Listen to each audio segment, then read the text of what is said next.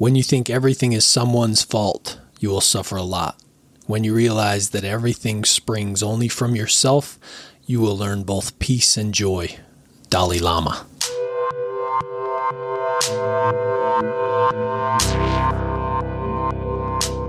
Man's time here is finite, but the influence of a man is infinite. The question is, what shall we do with the daylight that remains?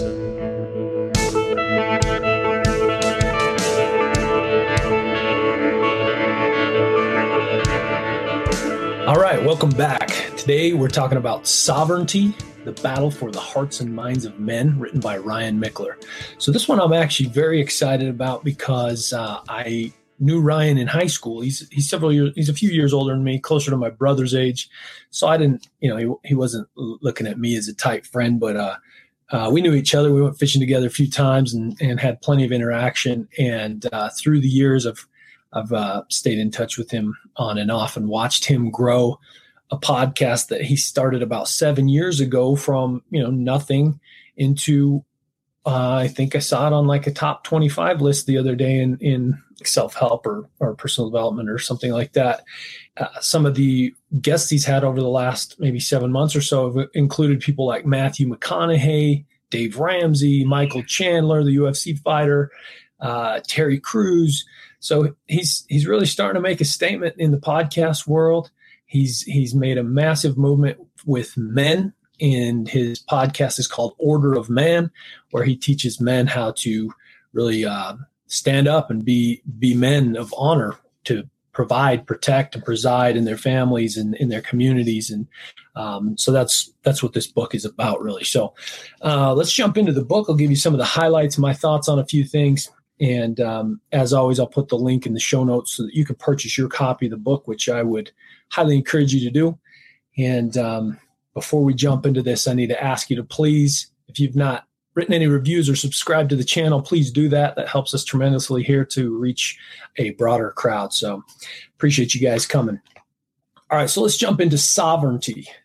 Uh, this is in lifting the cloud of delusion, right? He, he starts his book kind of talking about his own story, being in a bit of a tough situation. So the the abbreviated version of his background, he his parents got divorced when he was young, and I think something like four maybe, and um, he had a he had three additional stepfathers kind of in and out of his life throughout his teen years, and so basically he had no stable tight knit connection as a you know with a father, a father figure in his life, and that that played a significant role.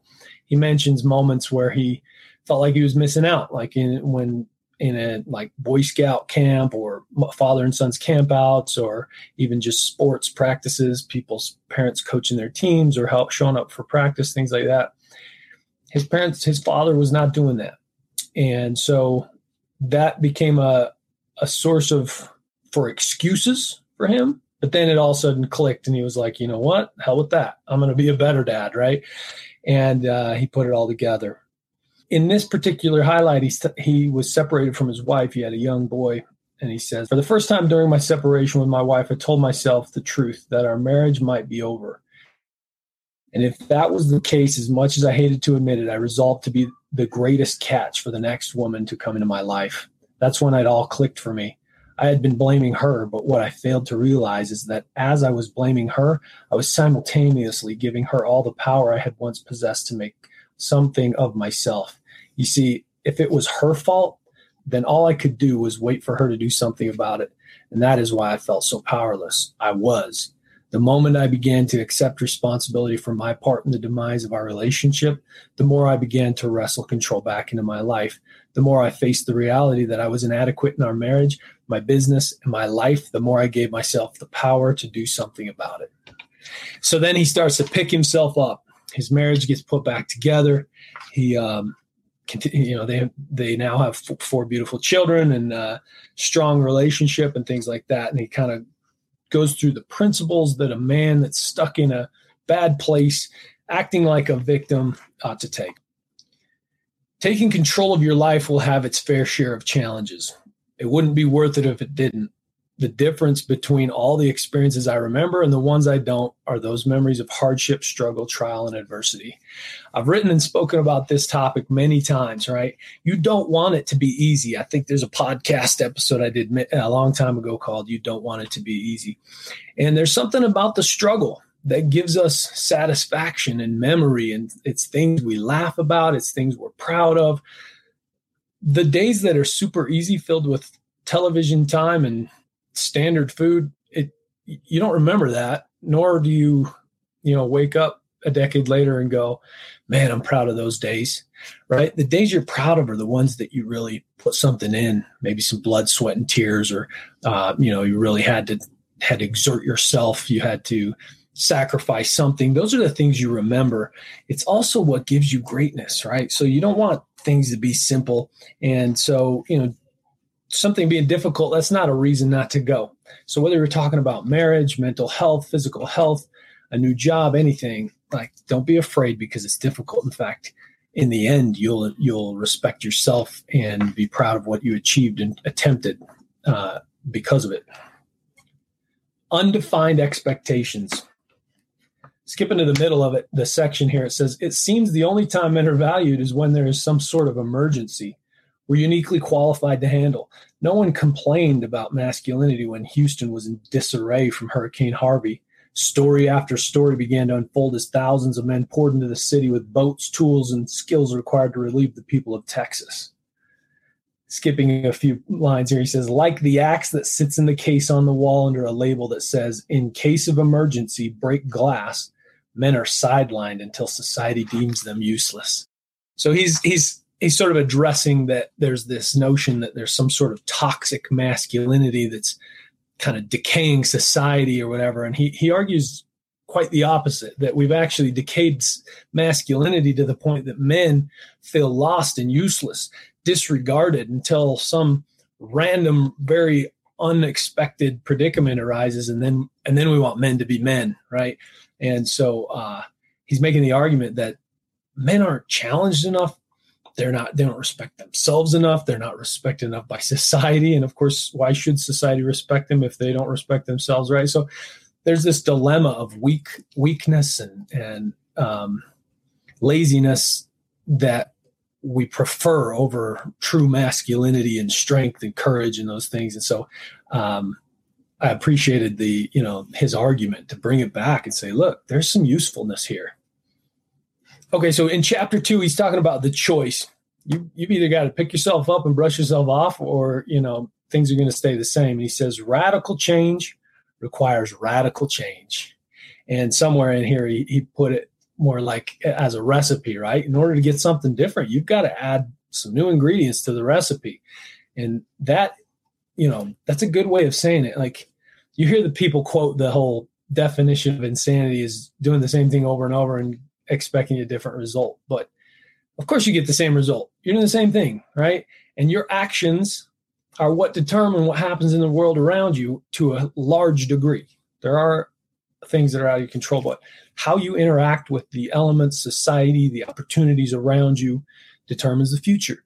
And if you just do the same thing, you get nothing. But if you decide to start reading more books, start exercising differently, start reaching out to a new person and trying to make new friends. Like if you start applying to new jobs every week if you if you implement these types of things new things are going to come to your life. You're changing the recipe you're changing the action you're changing the way you interact with the society around you and suddenly the inputs are different the outputs are different now i briefly mentioned that his uh, motto is preside provide and protect as uh, order of men, right? So we're under protect, and this section is called weapons of war. He says, This is where I lose a lot of men. I want to be the first to tell you that I do not advocate unnecessary violence. Necessary? Yes. Unnecessary? No. Edmund Burke has stated the only thing necessary for the triumph of evil is for good men to do nothing. So he's essentially beginning the story here of you know what? We need good men to be battle ready in a physical battle sense. uh, while most of this book is talking about the battle of the hearts and minds of men, this particular section is saying you need to be able to handle yourself, handle your business, stand up to bad men, whether that's in uh, verbal arguments, fist fights, or war, right? And so there is a place for violence. And if you're not prepared when confronted by evil, you lose. And, and that could be at a small scale or large scale, right? So we need to be prepared, he's saying. There is nothing more liberating to the heart and mind of a man than knowing he is enough as evidence of what he alone has created. Step up and go make something happen for yourself at work, physically, in your family, right? The fruits of your labors will make you happy if you've given a lot of yourself to achieve something great. I really liked this part. It's part three of his book, The Code of Conduct. He says every great society and every great movement agrees to adhere to a set of rules and a set of guidelines, a code of conduct, if you will. Romans adhere to the Romanitas. I don't know how to say these words, so you know we'll see. Romans adhere to the Romanitas or Mos Moriam, which means the custom of the ancestors. Although this code was unwritten, these models, practices, and traditions shaped much of the Roman behavior. He says, dating back even further, we find the code of Hammurabi from the ancient Babylonian people. This code of 182 laws can be found on the seven and a half feet tall stone monuments and covered everything from slander to the trade to slavery and theft to the duties of workers and divorce. Christians adhere to the Ten Commandments. Members of the medical community swear to uphold the Hippocratic Oath. Warriors of every nation every time period have all lived up to a code from the Spartans to the medieval knights to the Japanese samurai's Bushido or way of the warrior. When I joined the military, I was expected to memorize the code of the United States Fighting Force. Even pirates adhere to a code. And so then he goes on to outline his own code for the order of man which I will talk a bit more about later. But I, I appreciated the fact that he's pointing out great societies, people who have mass movements, people who adhere to a code. They they achieve more. The rules are set, the expectations are set, and people know how to act and behave. And so it's important to have a set of rules, a code of conduct for your own life, your own family, your own society. To wrap this up, he says, I've heard people say rules and regulations and guidelines are by definition restrictive, right? And that uh, is true in a good way. He says, but I, I'd have to consider that the healthy, constructive guidelines we establish enable us to live fuller, richer lives than living free from the burden of these limitations. And he goes on to describe that more in other sections where he's basically saying some opinions matter and others don't. And some people live by this notion that not giving a you know shit about anything or anyone's opinions and doing what I want, when I want, you know, how I want, that that type of lifestyle actually leads to uh, a lot of negative outcomes, right? There's a certain amount of not giving a shit that you should live by, but there are rules that matter, and having rules in place will help you find clarity, peace, structure, habit. Uh, it also helps you when you're listening to other people um, finding the right opinions matters, right? And so I thought that was uh, very wise. You need a, a rule. You need rules to live by, guidelines. The culture of victimhood. We are not victims unless we choose to be. The world is not conspiring against us. No one is out to get us. This understanding is what gives us the power to do more than we believe we are capable of doing. You have been a victim of many things overarching life, you can still be powerful. You can you can write what you've done wrong. You can look at the things that have been done to you where you were victimized and you can find power over them. And there is one point in the book where he says, you know, you shit's happened to you. You've you've gone through trauma, abuse, different things. You've been a victim.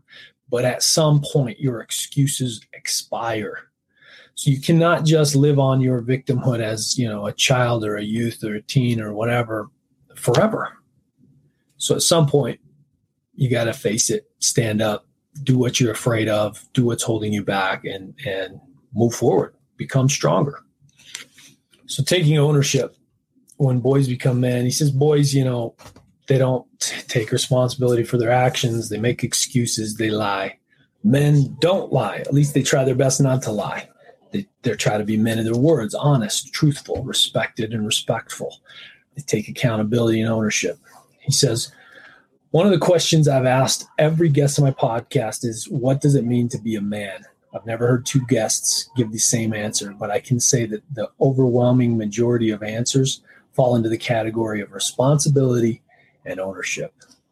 That's a good man or woman, right? Someone who takes responsibility, takes ownership for what they do, and uh, make sure that they give their best to hold up to that, you know, that honor. Strength. A man is defined by what he does, or more specifically, by the outcome of what he does. Intentions are great, results are what matters. So we're moving to the ch- we're moving to chapter 12, which is labeled strength. And we're going to go to the section that says the world has gone soft. He says, take a look at suicide rates, for example. Some studies suggest that suicide rates among men are as much as three times higher than those of women. Most would have you believe it's because we've been telling men to man up for too long. But I'd suggest it's because we haven't been equipping ourselves with the mental fortitude, emotional resiliency, and physical strength needed not only to survive, but to thrive. He's basically saying that we encourage men to be weak in society today, right? I mean, how many of us don't have any kind of physical demand in our work? Uh, you know, w- biologically, our DNA is not meant to sit at computers all day tribes and people of the past had to go search for food, even if they were just gatherers. It still took a lot of work all day, right? Hunters, even even potentially more physically demanding if you're out there chasing animals or cutting, dragging, you know, hanging them, whatever. Like there's a lot that goes into it and physical demands, building your own shelters and structures, moving with depending on the climate and where you lived. Like those kinds of things happen all the time on the regular. And here we sit in these comfy air conditioned houses without any sort of pressure. We're not being pressure tested at, at all. And so he's kind of getting to that point like men are so weak that their mentality, their emotions, their physicality, they become weak overall. And therefore, maybe some of the solution is not just to say man up, but to actually help men become stronger, right?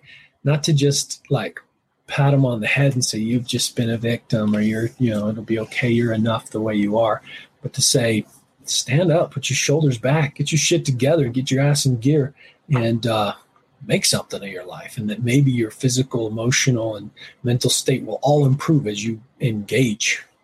I like this bit on emotions. He says emotions are simply a metric for what is happening in your life. Just as the gauges on the dashboard of your vehicle indicate how fast you're going, how far you've gone, how warm your engine is, emotions indicate what's working well, what's not working, and where some things are off in your life. Pretty insightful, right? If you're depressed, what's off, right? If you're super happy, why? What's going on? you know, you're excited, how's that feel? You know, I didn't. I, am just making this connection on the fly, but I just recently took a course um, uh, on presentations uh, at work, and she basically initially was addressing anxiety because presenting in front of people is one of it's actually like the number one fear for most people. Right? They would rather die or be bitten by a snake than speak in front of people, and so presentations. Um, she's talking about that anxiety. So we listed some of the things that happen to people when they get that anxious feeling of, you know, I have to present. And then she said, What would happen if I told you you won $400 million in the lottery? You'd have many of those same responses. Your heart would speed up, your mind would be racing, you might start shaking, you might start sweating, lots of different things, right? Your mouth goes dry, whatever. It's like, so it's energy.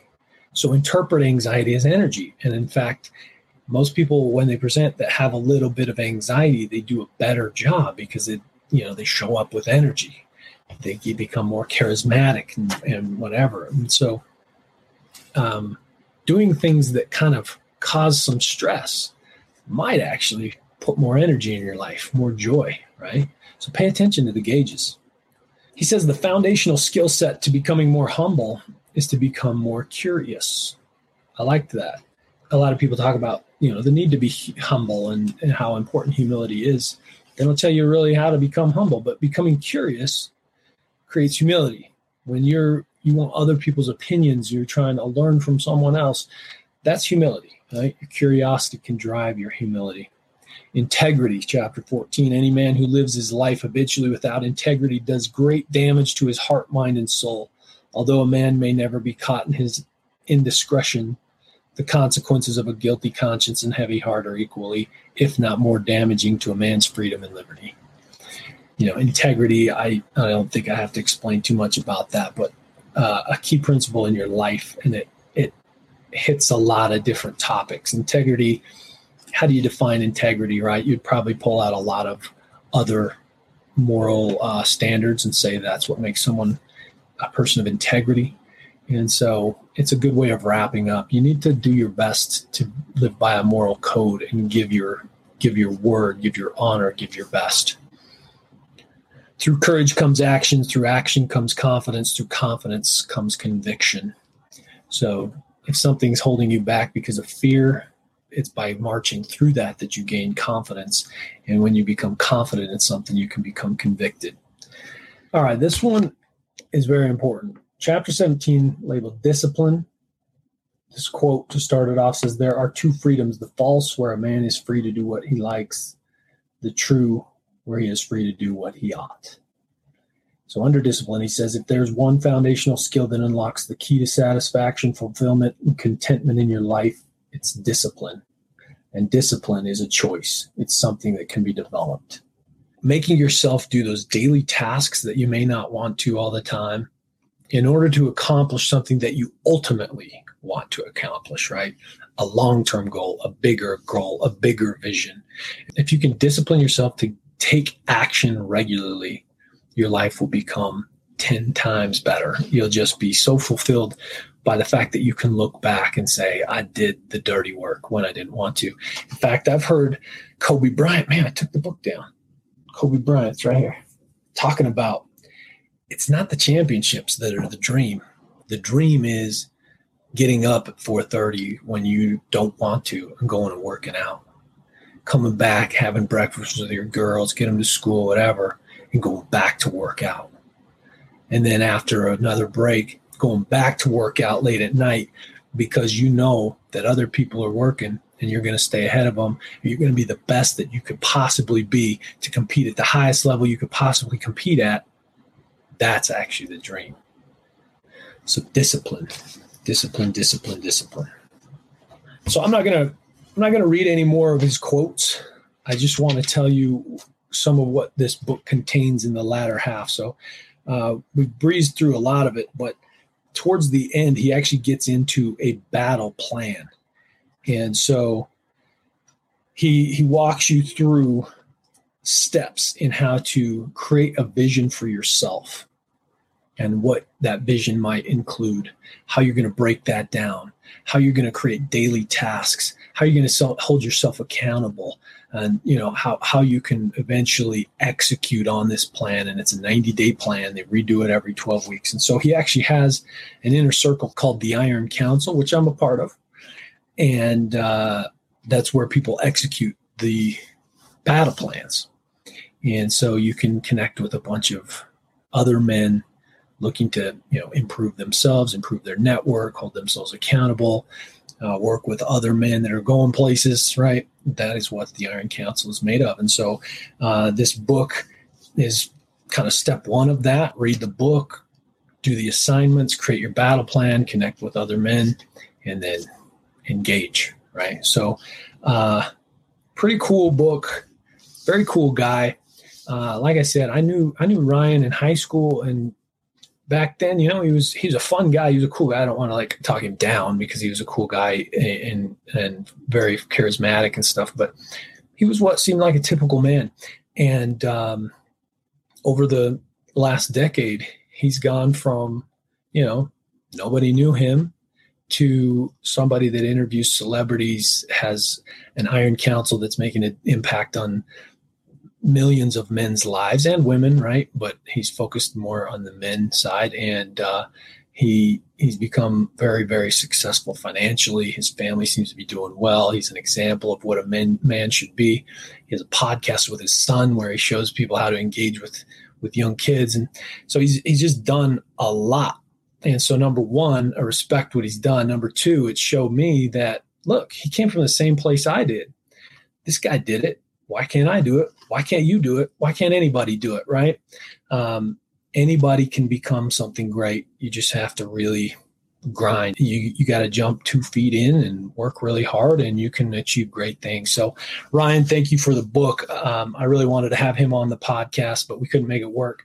I, I, know he's got a second book with his editors right now, so hopefully uh, we can kind of swing back around and, and get him on the podcast for that one. But uh, great work here. Um, check it out, guys. I'll put the link in the show notes so you can check this one out. I appreciate you all listening, and we'll catch you on the next one. Adios.